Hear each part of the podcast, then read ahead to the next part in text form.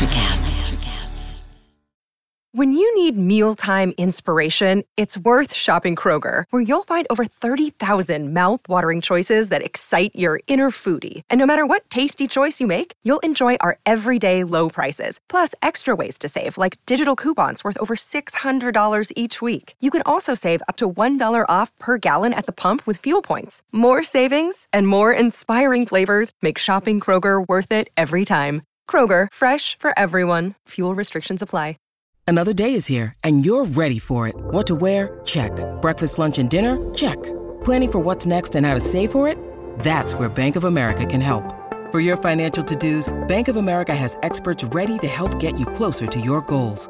Get started at one of our local financial centers or 24/7 in our mobile banking app. Find a location near you at bankofamerica.com/talktous. What would you like the power to do? Mobile banking requires downloading the app and is only available for select devices. Message and data rates may apply. Bank of America N.A., member FDIC. It's not about the corner office. It's not about the fancy title. It's not even about the extra money. Responsible leadership is about taking care of those who choose to follow you, and that care takes on many forms. This podcast is dedicated to bringing you the best guests with the best advice to help you succeed in that endeavor.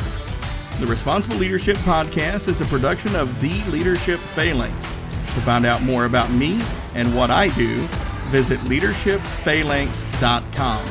That's leadership, PHALANX.com.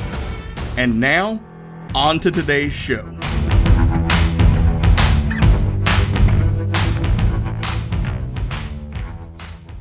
All right, listeners, hello and welcome to another episode of the Responsible Leadership Podcast. I've got a great guest for you today, Mr. Scott Drake. Scott, thanks for being with us. Earl, thanks so much for having me. I appreciate you let me on the show. I appreciate you having me on the show. Well, hey, we'll see how you feel about that at the end, exactly. Right? Yeah. But listeners, Scott is a sought-after consultant and trainer who made every mistake when rising through the leadership ranks. Been there. After seeing emerging leaders on his teams repeating the same mistakes, he set out to find a simpler and faster way to grow leaders. When he couldn't find a shortcut, he invented one. And it's that background and that willingness to go out and see a problem and invent a solution that makes me extremely excited to hear how you answer the first question where I start off all my guests, Scott. When you hear the term responsible leadership, what does that mean to you? Yeah, so to me, a responsible leader is aware of the whole job. Right? They're aware of what leadership is, which is the biggest challenge I think a lot of people have, is it's just a big fuzzy thing. What is it? So to me, a responsible leader is that they're aware of the whole job. They're aware of the trade-offs that leaders must make.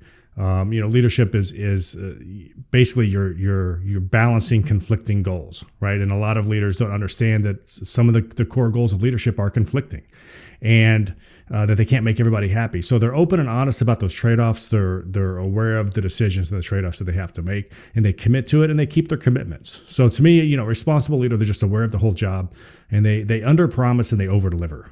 And, many well-meaning leaders tend to overpromise and underdeliver. They tend to do the flip of it. So that to me is when I think about a responsible leader, that's what I think about. No, I like that piece, especially about the conflicting interests. It reminded me of an experience I had shortly after I got out of the Marines. Actually, I was working as a contractor for the FAA, and I was down in Columbia, South Carolina, and Phil Fuller was he was our contract representative there, and we'd had some issues going on, and he just pulled me aside one day. He says, "Earl, so have you ever heard of the 60-20-20 rule?" And I hadn't. I don't know if have you ever heard of a 60-20-20 rule? No, I don't think so. Yeah. So he goes, the one thing you need to know going forward with your career, he goes, is every decision you make, you're going to make about 60% of the people happy. You're going to piss about 20% of the people off. And the other 20% just aren't going to care what decision you made. So the only thing that changes is who falls into what percentage with what decision you make.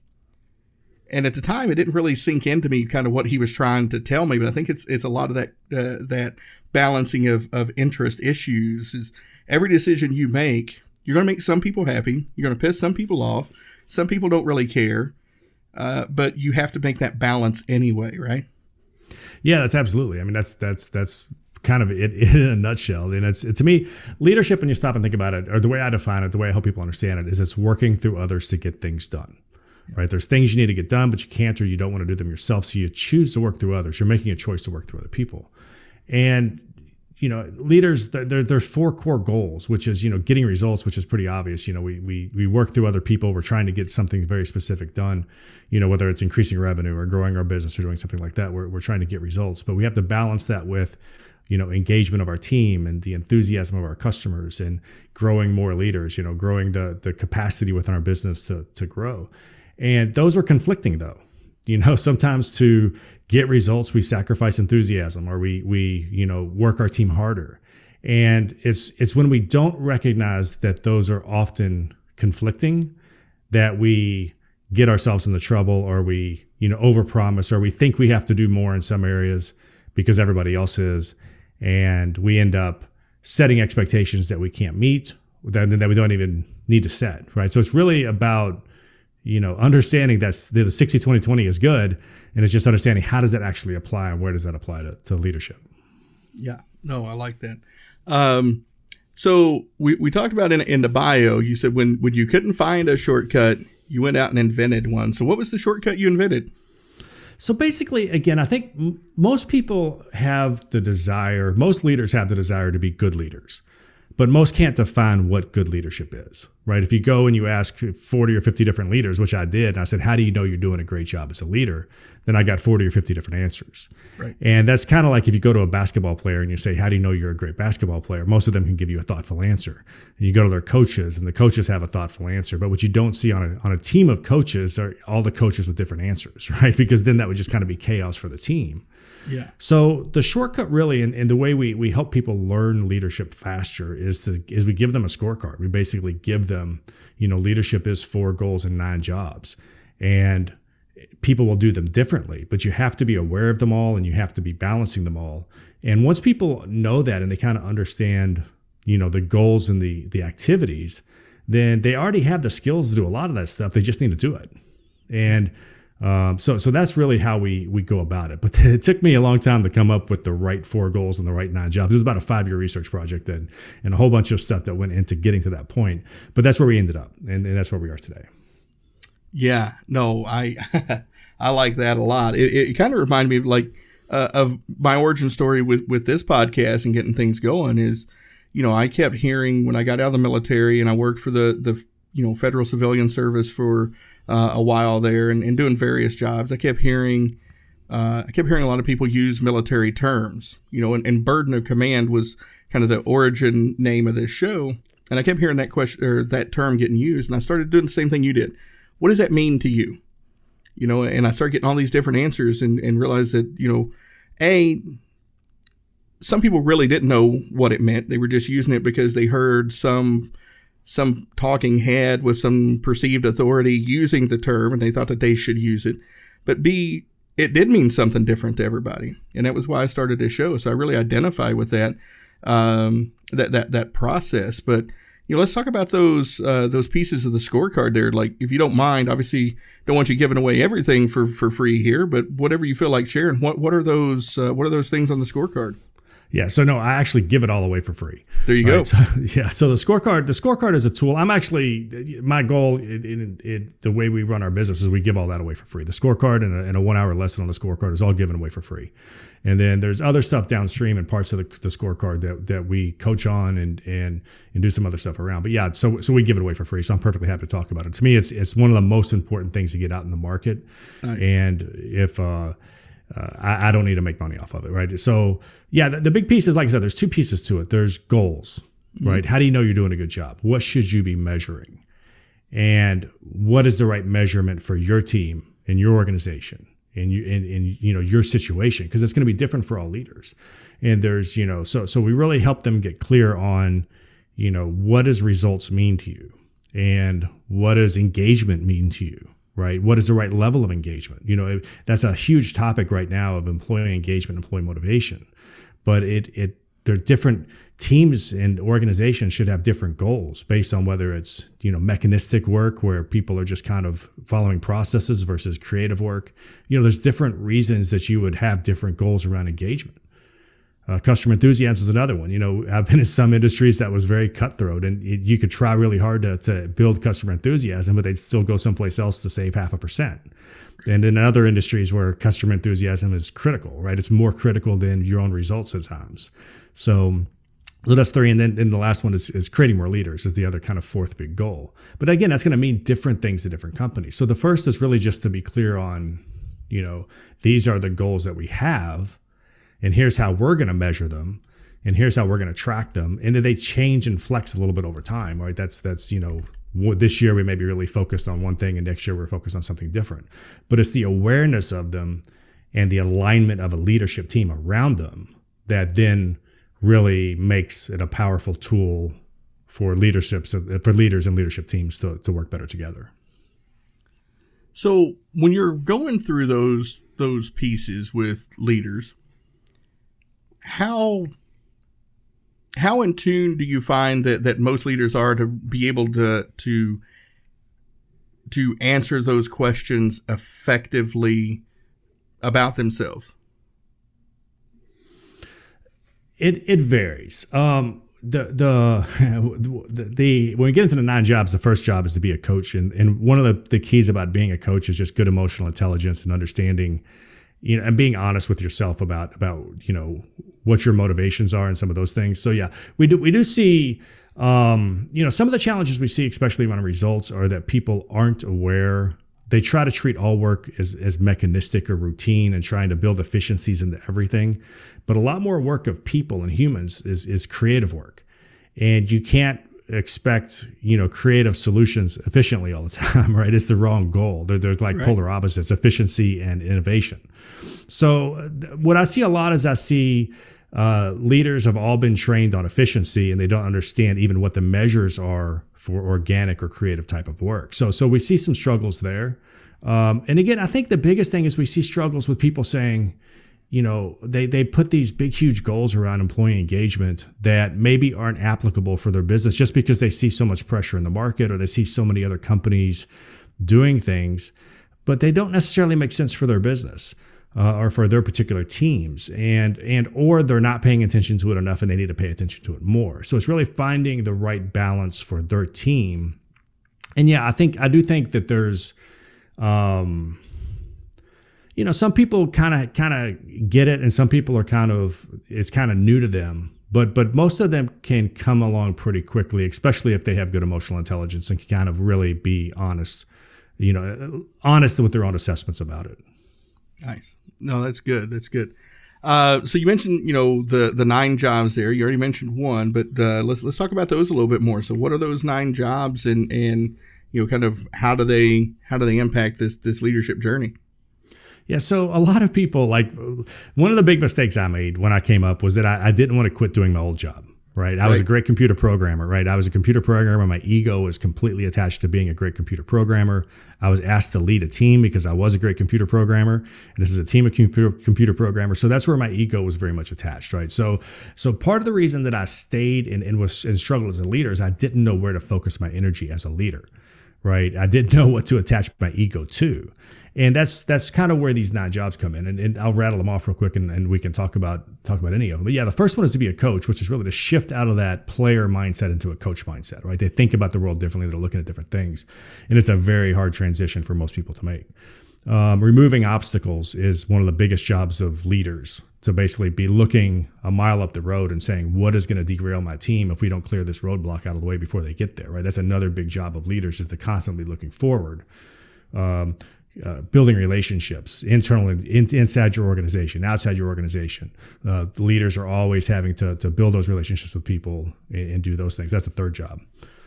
Becoming a strategic learner. You know, again, there's 90,000 books on leadership on Amazon, right? You can't study it all. You can't learn it all. So you have to learn to recognize, what are the pieces of this that I need to learn? And then how can I learn it faster and better? So that's the fourth piece. The fifth job is creating alignment. What's the vision? You know, I've assembled this team to get something done. Our job is to get something done. What are we trying to get done? How will we know we got it done? Right? What standards are we working toward? What's our quality level? What's our cost level? Those are the types of things that have to be communicated for the team to do a good job. And the sixth job is challenging the team, you know, which is basically sometimes, again, you're going to put processes in place and you're going to teach the team a process, but more and more work is creative. And you're going to put a problem in front of the team and say, figure this out. Like I'm the manager, but I can't with my own brain power figure this thing out. So that's why I have you all here to help me figure this out. So it's challenging the team to really figure out and solve those problems. Seventh job is to nurture a healthy culture. You know, what are the right code of conduct for our organization? Eighth job is to assemble the right team. How do we get people who are going to be, they're going to have the skill and the will to want to do this work. They're going to want to be here. They're going to be engaged. They're going to fit in well. They're going to play well with the team. You know, what's the right people for this team? And then the ninth job is to create accountability, right? And that's the last job I teach, because if you get those other eight right, then it almost always takes care of itself. And you as a manager don't have to hold people accountable because you set the right vision and you challenge them and you have the right culture. And a lot of times accountability takes care of itself if you get those things right. So those are the nine jobs. I love it. I love it. And I love how you set about to get there, because, you know, going through those, you know, what I teach, because, you know, my thing is being a veteran, Marine Corps veteran, I've kind of glommed on to the Spartan culture a little bit there. And I call the shields of the phalanx. And I've got 11 of them, but you know, these nine that you teach, these nine jobs and the 11 shields are very much in alignment. And, you know, you mentioned a research project, you know, taking several years to come to. And what I love about it is that you got there kind of almost the same spot in the end. And, you know, my stuff is based off of, you know, 2,600 years of history going back to Sun Tzu. And what I love about that, Scott, is, you know, I always love to hear modern affirmations for that stuff, because if it's still true today and it was true 2,600 years ago, it's pretty powerful stuff, isn't it? Yeah, I think so too. It's funny. I had a conversation with somebody not too long ago and he asked the question, what makes somebody a thought leader? And my answer was that I think that there are just some universal truths, right, that have always existed and that will always exist. And I think a thought leader is somebody who can make those apparent or apply them to today's world, or can point out how they may change as times change, right? But I do think that there are just some universal truths to leadership and to working through others effectively. So yeah, I do think that there's, you know, some of the stuff you would see hundreds of years ago, thousands of years ago would be applicable today from a principle standpoint. Yeah, 100%.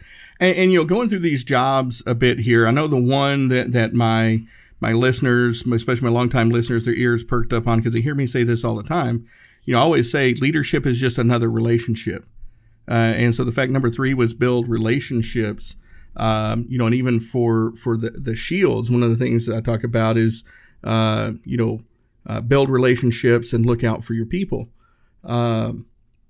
But I'm really kind of curious to hear your take on it, because I always like to hear these new perspectives, even though they're so close. I'm a big fan of cognitive diversity, because I'm really curious how you landed there. Like, why do you believe that building relationships is so important? To me, well, leadership's all about people, right? You're trying to work through other people to get things done, right? There's things you need to get done that you can't or you don't want to do them yourself. You're trying to get somebody else to help you. And you know, in days of old, or the old idea was that I'm just going to pay them more, or they're going to do it because I'm giving them money. And that's just not enough in the modern workforce. And it's definitely not enough if you're wanting people to bring their brains and their best thinking to work, right? You've got to give them something else. So you really have to be able to understand who they are as people to understand what's going to motivate them. But yeah, I mean, you're dealing with, you know, internal stakeholders, external stakeholders that are really critical to your success and to your ability to get results. You know, so what we do is we give them, you know, kind of three, each of those jobs and each of those goals, we give them three checklist items that are part of kind of the scorecards, 39 total items. And the ones on relationships are really about the idea that you're not always going to like everybody, not everybody's going to like you, but you got to find ways to have healthy relationships with everybody. You know, you got to have good working relationships with everybody, and you got to seek out new people. And then, you know, one of my favorite quotes was Zig Ziglar, that you can have anything in life you want if you just help enough of other people get what they want. And it's just that idea that you just help people on a regular basis with no expectation of something returned, just to be helpful. And you know, you do some of those things, and it's really going to be, you know, critical to your ability to be successful as a leader. Yeah. No, I like that. And I love the Ziglar quote. They're always like a good Zig Ziglar quote or story in a conversation, because he's got a bunch of them. But yeah, you're right. You're 100% right about, you know, the importance of those relationships. And, you know, it kind of goes back. This is one of the reasons why I asked the one question about how in tune do you typically find, you know, leaders are to that, because, you know, that's a good way to find out the answer to some of those questions is through those relationships, because if you're taking that time and you're investing and you're getting to know your people on that level, and you go and you try to answer some of these questions for Scott, they're going to let you know where you stand on those things. Whereas if you don't take the time to build the relationships, get to know your people, they're going to be afraid. You know, when you ask them for feedback, they're not going to want to give you the feedback. They don't know you well enough. You're the boss. There's a lot of perceived power, authority, and innate fear with just the title boss. But building those relationships makes it a lot more personable. You know, and I can tell you again from the military, people are a heck of a lot more willing to follow somebody they know and they have a relationship with than the person who's just cold, comes in, shuts the door to their office, and doesn't try to interact. So those relationships are immensely critical. So again, I'm really glad that you kind of highlighted that piece there. The next one here, unless you have anything to add to that. No, go ahead. No, okay. I like the fact that your next follow-up there was become a strategic learner, because, you know, one of my favorite Kennedy quotes is, you know, simply he says, leadership and learning are indispensable to each other. And I like the fact that you talk about strategic learning here, but I'm kind of curious, when you use those words, what does strategic learning mean in this context? Well, so I think to me, learning is a couple of things. Number one, you've really got to have a growth mindset. And a growth mindset isn't meaning I want to learn. A growth mindset is being willing to show your gaps. Right. And a lot of leaders feel like, again, early on when I became a leader, I felt like I couldn't show that I didn't know something, because then I would lose my team's trust, right? If the boss doesn't know how to do this thing, then why is he the boss, right? That was kind of the script going through in my head. And I may not have thought that intellectually, but I really felt it emotionally, right? So, you know, one of the first big things about learning is just to say, it's okay that I don't have all the answers, and it's okay that I have gaps in my knowledge, especially in today's world where things change so fast, right? So it's really being able to say, you know, it's okay to show my gaps. It's okay to raise my hand in a meeting and say, I don't understand something, or I don't know something, right? A lot of us don't want to do that because we don't want to show those gaps. So it's having, you know, an idea of where you want your career to go. You know, again, if you're trying to become a mid-level manager and level off and have a great career there, then you're going to have a different learning journey than somebody who wants to be an executive or somebody who wants to be an entrepreneur. They're going to have a lot more things to study and different things to study. So you can't just kind of follow the herd. You can't just do even what your boss is doing. You can't just do even what your colleagues are recommending. Hey, that's a great book. I'm glad they recommended it. But is it really the book that you need to read right now based on your own career goals and where you're trying to go, right? So it's really to be able to say, you know, I have my career goals. I have my ambitions, the things that I want to do, where I want to be. And then I'm going to dedicate time each month or quarter that's, you know, kind of appropriate for what my long-term goals are. So it's really kind of a combination of those things, you know, having the right mindset, having a growth mindset, knowing where you want to go, and then ways to spend the time doing the learning that you need to do as a leader, because you're never going to stop, right? It's one of the core pieces of the job is you got to keep learning. Yeah, no, and again, I think that is extremely, extremely valuable. I was working with a leader one time, and that was his mindset, was he thought he had to consume every piece of leadership literature that was ever written. And, you know, one day we were talking and, you know, he just out of the blue, he asked me, he said, if you had one piece of feedback for me, what would it be? And I told him, I said, you got to stop reading all these books. And he looked at me and goes, why? You talk about the importance of, listening to podcasts and, watching YouTube videos of thought leaders and all those good things and reading books. I said, yeah, to your point, I told him, I said, yeah, but the problem is you don't take the time to digest them, mull them over, figure out what they mean to you and how you can apply them in an authentic way.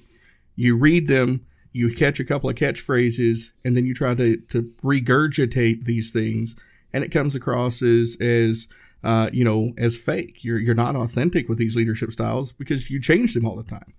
Slow down. I love that idea. Slow down and be intentional about your leadership development. So I really like that piece there. Thank you for bringing that up. Yeah, one of the other things that we actually teach is we teach some learning science. We teach some because again, that's kind of, a lot of us want to be passive learners. We want to read books, we want to listen to podcasts, but you have to become an active learner. You actually have to find ways to put that into practice. So all of the lessons, everything that we do, we actually give them assignments with the lessons. Most of our lessons are 60 to 90 minutes, and then the assignments will take them a couple of weeks because we want them to really go and try to put into practice the things that they're learning. Because if they don't do that, they're not going to learn it, right? It's just this passive learning just doesn't work. And it's we have to get them into that active mode. So I agree 100%. I think that's one of the biggest, I think a lot of the material out there is hard to find a way to apply it to my world, right? That's kind of when I finish a book, it's like, how do I have to apply that? And they don't really give me any mechanisms to do it. And it's just not as effective. To bounce from one book to another, to read 20 books a year isn't going to help you as much because you're not taking the time to really apply it or trying to think about how can I apply it. Right. Yeah. And again, I don't want anybody listening to this because I don't even think this is what you're saying here, Scott, but I don't want anybody listening to this and say, oh, I'm going to stop reading books. It's be intentional about it. It's take the time to pull those things out of it. Not just read because somebody told you had to read, like you said, 50 books a year or something. Because there is a lot of value, there's a lot of value in those leadership books. I mean, there's a reason John Maxwell writes a new book every 3 months, but you got to be smart about it. So I think that's the key takeaway there. The next one is that I really like here that you threw in there. I'm going to skip down a couple here. Challenge the team. What do you mean by that when you identify that as a leadership job? Well, I'll talk about how I ask you to measure it, and then we'll talk about how what is it. So the way I ask people to measure it is to say, if you look at your team, is your team proactive? Yep. Right? Does your team have an ownership mentality? Has your team itself created the standards and the way it works? Right? Is it really engaged in how it does its job? Does it care? Does it show up every day really engaged? And does your team suggest improvements that are regularly implemented? Like, are they coming to you and saying, there's better ways that we can do this and here's how, right? And if you can't say yes to those, then it's the chances are really good. Number one, you're in a very routine, mechanistic environment where your team is just following a process and they're not really knowledge workers, right? They're more the mechanistic type of work. But if you can't answer yes to those, then chances are your team is not challenged. Right? They're probably pretty bored. They're probably looking to the boss to tell them what to do or tell them how to do it. And that's the last thing you really want as a boss, especially when you're dealing with knowledge workers. So it's really being able to say, the leader's job is really only to state the vision, right? Our vision is to move the ball from A to B, yeah. Right? Here's why it's important. But how we move the ball from A to B is something that in a lot of cases you can challenge your team to do. Right. So you can go to your team and you can say, how do we do this? How can we do this? Right. It's here's what success will look like. How can we make it happen? And the more you do that, then the more engaged your team is going to be, the more motivated they're going to be, the more they're going to want to show up, the more they're not going to quit because somebody else pays them 10% more. Right. They're going to be really invested and engaged in the work. So to me, it's really important that as much as possible, to really set out a challenge and lay out a challenge for your team and then kind of get out of their way and give them some space to do it. That's really one of the biggest pieces becoming more important for modern work where much more of it is knowledge work versus mechanistic work. Man, no, I love that. Again, I can just hear my listeners smiling because I've shared this quote on here a bunch of times. I'm going to share it a bunch of times more, but what you just said there was perfect. And I don't know if you've ever heard this quote before or not, but from General Patton, we said, Don't tell your people what to do. Tell them what needs to be done. Then get out of the way and let them dazzle you with their brilliance. And that's exactly it, right? Is you setting the parameters for success is what I call it. Is you set those boundaries to play within. You know, maybe lay out a few things like budget constraints, you know, moral, legal, ethical obligations you have to adhere to, but then just let the cognitive diversity that's naturally in your team run wild and come up with a solution. Because, you know, the truth is what Scott's saying there, and you've heard me say it on here before, the truth is when you do that, you're going to get a better solution than you, the leader, could have ever come up with on your own, just because you got more brains working on the problem without fear of what they're going to say. So I like that piece. So now go on to your next piece there. Let me throw one more thing in there real quick. Go for it. So that Patton quote, yes, I love that Patton quote. I actually used that Patton quote a couple of times in the series, and I finished the scorecard lesson with that quote. Love it. Because what the scorecard is me laying out a challenge for leaders. Right, it is me giving you the goals and the activities, and then and laying out the whys and the whats of leadership, and then I'm challenging you, the leader, to figure out how to best do this for you. Right, because we're all going to do it differently, and that's fine. Like, we all need to figure out what works best for us, but we need to be working toward these goals and be aware of these activities. So, yeah, I love that quote. That's exactly what I do. That's kind of how I view my role for leaders, is to point them in the right direction, to get out of their way. Yeah.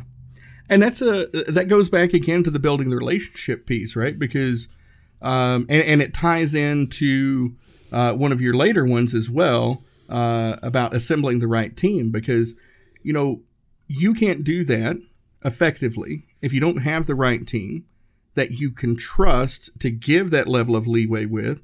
And your team has to trust you to believe that you mean, hey, I want you to run wild with this. This isn't about me. This isn't about my ego.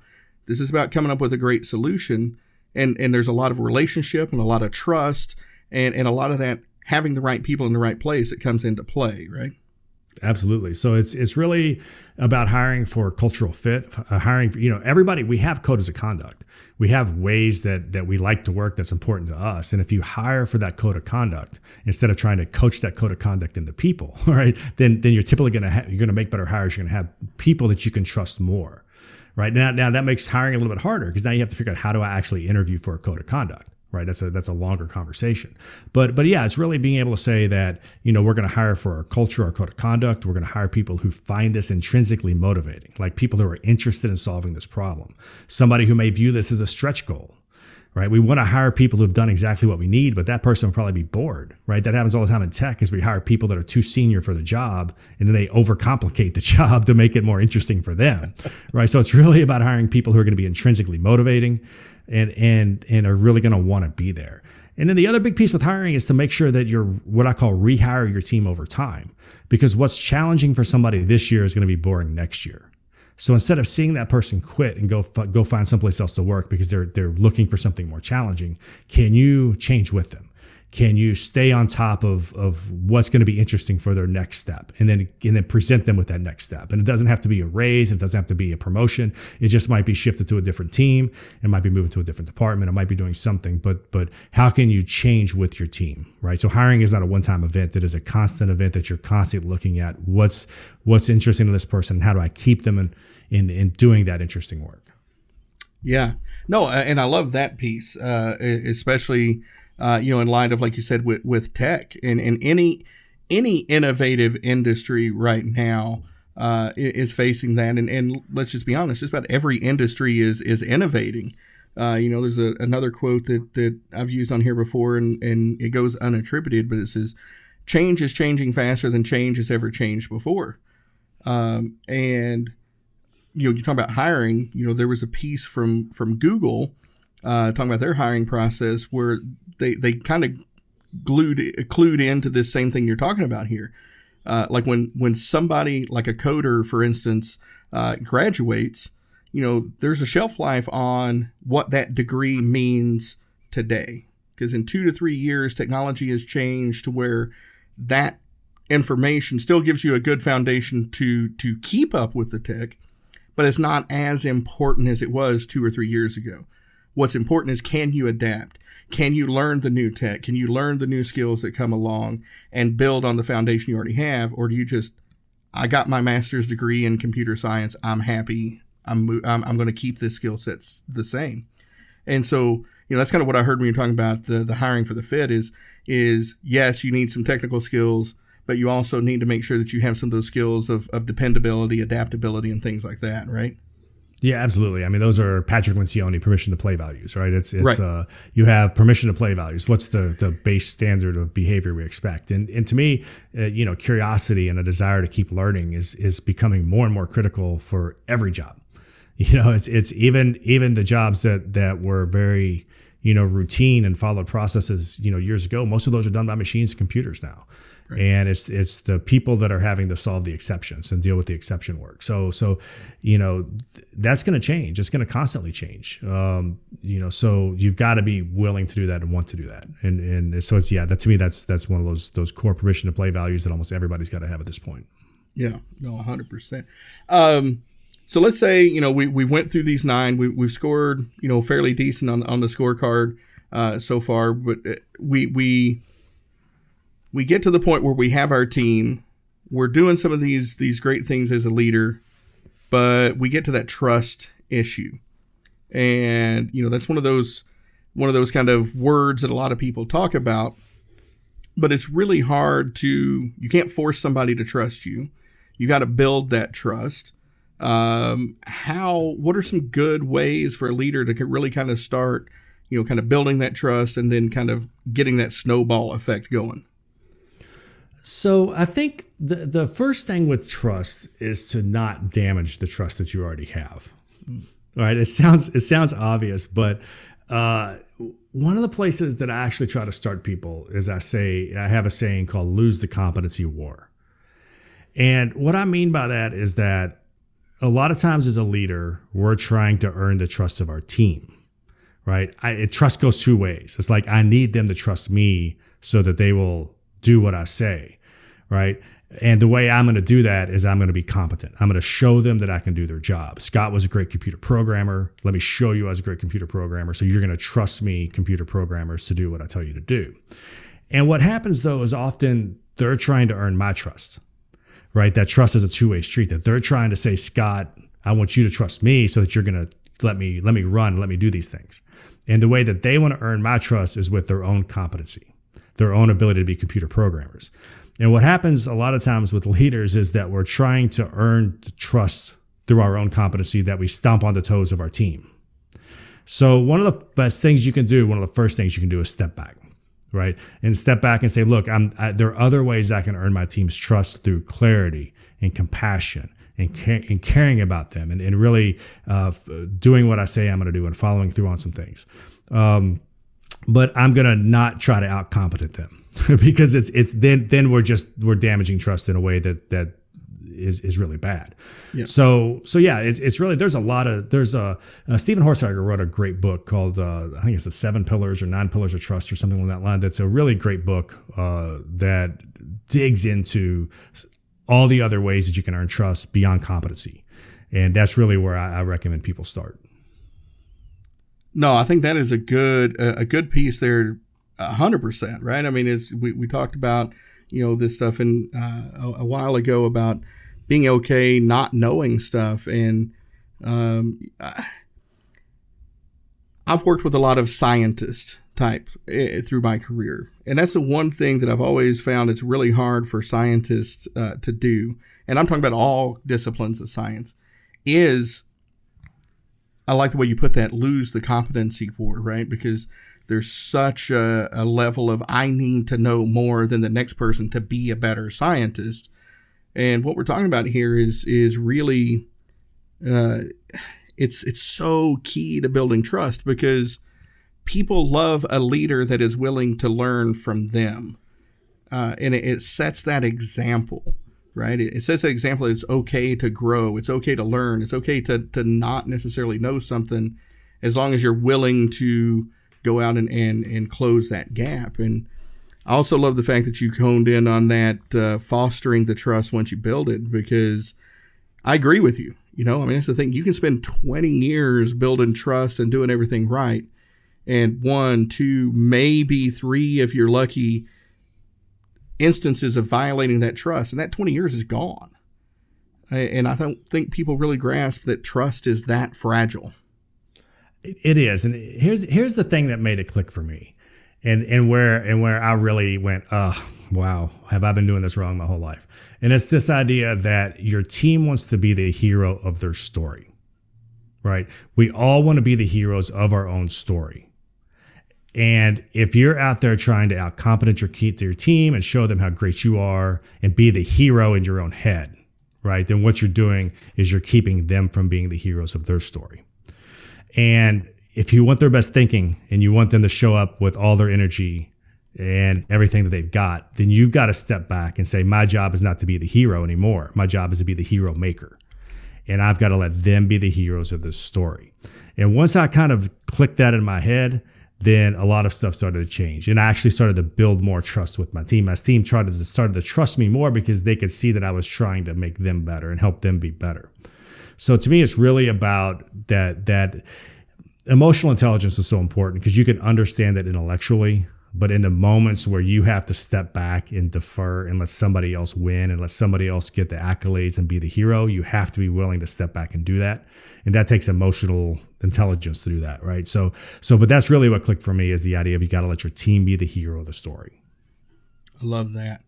Love that. And I think that's some good, kind of tips there about awareness. And, I'm just kind of curious with all the work that you've done. Are there things that, a leader can just kind of observe, like daily behaviors, either in themselves or in their team, that kind of is a quick pulse of how good a job they're doing as a leader? So I think some of the big ones are, do you talk more than you listen? Right. I mean, I think that's one of them is to basically say, do I sit back and let other people talk?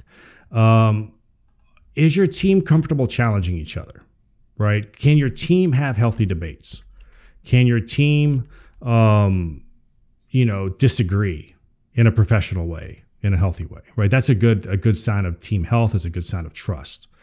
Another good one that's kind of different, it's on a different thing, is like, do your customers or do the people that you serve, do they come to you for advice even when you might not be the right solution, right? If you're trying to figure out, am I doing a good job for my customer? Well, do they come to you? Do they view you as a key go-to person, even if they're not sure you're the best person for the job? So those are, that's another thing that you can just kind of observe. Like I said, the scorecard has kind of got 39. It's got 39 items that aren't quite as clear as those three from an observation standpoint, but it's really based on this idea of look at your world and rate yourself on this world. And based on that, then we can kind of give you some advice on, the areas, whether it's a goal or a job, or then we even break those down into topics like, based on this, maybe active listening is something you should study. Or maybe, emotional intelligence is something you should dig deeper into, right? So we try to break them down to topics, but we do it through that idea of what can you observe in your world. Love it. I love it. Scott, this has been a great conversation so far. I've really enjoyed everything that we've talked about. We're coming up on about 40 minutes or so here. I'm curious, is there anything that we haven't had a chance to really touch on yet that you want to leave listeners with before we go? No, I mean, I think the thing is the leadership is just such an important job, but it's a job that everybody needs to know how to do, right? It's no longer just the executive. It's no longer just the owner. It's no longer just the managers. So much work is becoming, team-based work or project-based work where we spin up a team and we have somebody who's the team lead for 6 months and then they go back to being a role player after that team winds down, right? So it's this idea that leadership isn't about a title and it's not about a position. It's that it's a skill set that everybody in a professional workforce, in my opinion, needs to develop and needs to grow. So whether you aspire to be a manager or whether you are a manager, it doesn't really matter as much as it's, again, your desire to work through others to get things done, your desire to want to do more than you can with your own two hands. And that's what makes you a leader, not necessarily your title. So that's the only thing I think, would be that I want to make sure I leave the audience with. Yeah. No, and I agree with that. I agree with that 100%. Again, I've loved everything we've talked about here in this conversation. But I think that piece is critical. I mean, that was kind of the linchpin of our leadership development in the Marines is that idea that everybody's a leader. Everybody should be able to step in when their moment is, when their moment presents itself. One of the greatest qualities of a leader is knowing when to be a follower, I believe. And if you're comfortable with that and you're comfortable with letting your people lead when it's their strength, you're going to have a great team. You're going to have a highly successful team. And I just love all the stuff that you're doing there, Scott. I really think it's valuable work, and I'm glad that you're out there doing it. And I want to give listeners the ability to be able to find you very easily. So they want to find out more about you. They want to take the scorecard, maybe work with you in some capacity. What is a good way for them to find out more about Scott and your work? Yeah, the best thing to do is just go to jumpcoach.com. It's a pretty simple site. You can get into the scorecard, which takes about 10 minutes to go through, and it's a good recommendation engine of what to study. And then there's some lessons, there's some free stuff, and there's also some bigger stuff. So yeah, there's plenty of stuff to dig into. If this is an area that you're interested in learning more about, just visit us at jumpcoach.com. All right. Fantastic. And, we'll get that in the show notes there. So listeners, go take advantage of that. I mean, you know, it's free. What have you got to lose, right? You learn a little bit something about yourself. Have a good resource there to make yourself a better leader. And then you have Scott at your fingertips while you're there to be able to improve yourself and make some changes for you and your team. Scott, again, this has been a fantastic conversation. I've really enjoyed everything we've talked about here over the last almost 45 minutes or so at this point. I just really appreciate you being a guest on the Responsible Leadership Podcast and having this discussion with me and my listeners. Earl, thanks so much. Thanks for letting me on. Thanks for having me on. I appreciate it. Well, all right, folks, there you have it. Another great show about responsible leadership. I really appreciate you listening. And if you have any feedback for me, please reach out at earl@leadershipphalanx.com. That's EARL at leadershipphalanx.com. Thank you for rating, reviewing, subscribing, and sharing the show so these messages can spread further and make a bigger impact. With that, I look forward to speaking with you again in the next episode.